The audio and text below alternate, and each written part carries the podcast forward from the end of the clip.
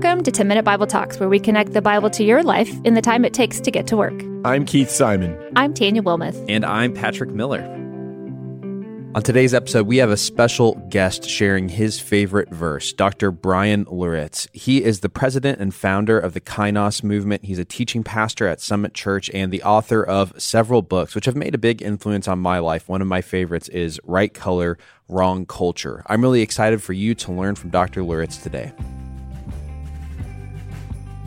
Hey, Bryan Loritts here, and it is such a delight to share my favorite verse, or actually, I should say, verses on this The Crossing podcast. It's a section of scripture that is tucked away in the book of Hosea, Hosea chapter 3. It's one of the shorter chapters in the Bible. It is a chapter where we get a big picture as relates to God's heart for his people and specifically around this whole idea of what it looks like to love. I've been marinating in this passage, gosh, for about five years, and I just can't get away from it. If you're familiar with the book of Hosea, it's God just expressing his frustrations with Hosea, actually, in regard to his people to Hosea and him just saying, I'm in covenant relationship with my people, and yet they keep cheating on me uh, by their whoring, his words, whoring after other gods. That's true of us. Every time we sin, sin isn't just sin. Sin is spiritual adultery and idolatry. It is us saying, God, you are not enough, and I am going to sidestep this relationship, and I am going to find fulfillment independent of you. In a lot of ways, that's what happens literally when a person commits adultery. They sidestep their covenant partner, God's gift to them, and they say, I'm going to find fulfillment on my own terms outside of God's provision for my life. I love the next step God takes, and God's saying in so many words, I've got every right to divorce my people, but I'm not going to do that actually, Hosea, I want to use you to show my people how much I love them. So, what I want you to do is, and here's where the story just takes a turn I want you to marry a woman. Her name is Gomer. Chapter one, she's a prostitute. And I know you think that's strange that you, a prophet, would be with a prostitute, a man of God would be with a woman of the night. But if you think this is strange, I can do you one stranger. The fact that I, a holy God, would stoop so low as to be with you is an even stranger sight. Put in those terms, that's baffling, isn't it? That God would stoop so low as to be with Bryan Loritts and all of the brokenness, all of the sin, all of the dysfunction, all of the ugliness, and the things that I consistently do, as the psalmist says, prone to wander. That's me. And yet God still puts up with me. That's a strange sight that a holy God who created the universe would be in relationship with me. Wow, that's that's love. And in some senses it makes me wonder how am I living out incarnating that kind of love towards others? Are my relationships pretty much the same or are there strangeness in my relationships? Examples of that would be do my relationships, does my dinner table, does it transgress ethnic lines? Does it transgress economic lines? Does it transgress moral lines? That's what Jesus' dinner table was. He he stunned the religious leaders who accused him of eating with tax collectors and sinners strange. So by the time we get to chapter three, we don't know how it happens, but it's happened. Hosea and Gomer are separated. We know that to be the case because chapter 3, uh, verse 1 opens up by God saying, I, I want you to go again. I want you to go get her. And we know that they're separated. Chapter 3 tells us because she is an adulteress, which means she's cheated on him.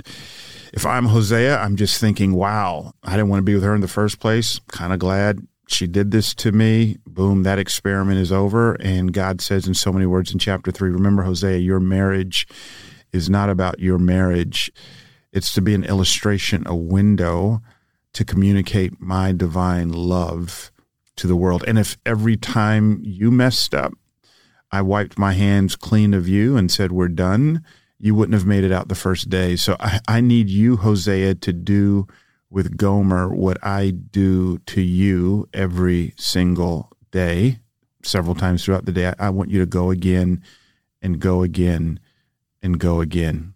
Wow. Who are you going again with? Who do you need to take steps of forgiveness towards, reconciliation, building trust with? Who are you going again with? And so in verse 2, right on the heels of this, Hosea says, So I bought her for 15 shekels of silver and a homer and a lethek of barley. What's interesting here is scholars tell us the devil's in the details because Gomer is being sex trafficked and the going rate to emancipate a woman in Gomer's predicament was 30 shekels of silver. The text says that he bought her for 15 shekels and a homer and lethek of barley. Why doesn't it say he bought her for 30 shekels? Answer scholars say he didn't have 30 shekels. To emancipate the one who had wronged him cost him everything he had, it bankrupted him. I don't know about you, but this gets me to the cross.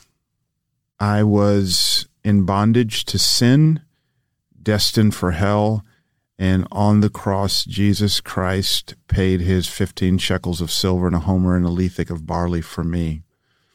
To emancipate me, the one who had wronged him, cost our Lord and Savior everything he had. Wow. To apply this, who are you paying a cost for? Who in your life are you paying your 15 shekels of silver and a homer and a lethek of barley for? I think the problem with how we view community and relationships, we want Nordstrom quality community at thrift store prices. We just don't like to be inconvenienced. But the nature of love, I heard one pastor say, it means to be inconvenienced for the convenience of others. That's why Galatians 6 tells us to bear one another's burdens and so fulfill the law of Christ. What is the law of Christ? You shall love your neighbor as yourself. Who are you paying a price for? If it isn't costing you, it's not love.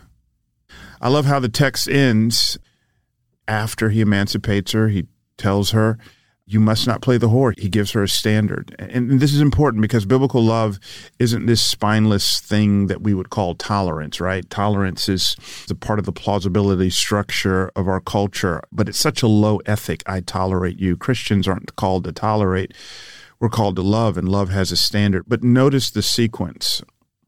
Notice he emancipates her first and then he gives her the standard. Had he given her the standard first and then emancipated her, he would have made Gomer's emancipation conditional upon her performance and obedience. But instead, he emancipates her first and then gives her the standard so that her obedience isn't in the category of duty, it's actually in the category of, of delight. And this is the gospel, right?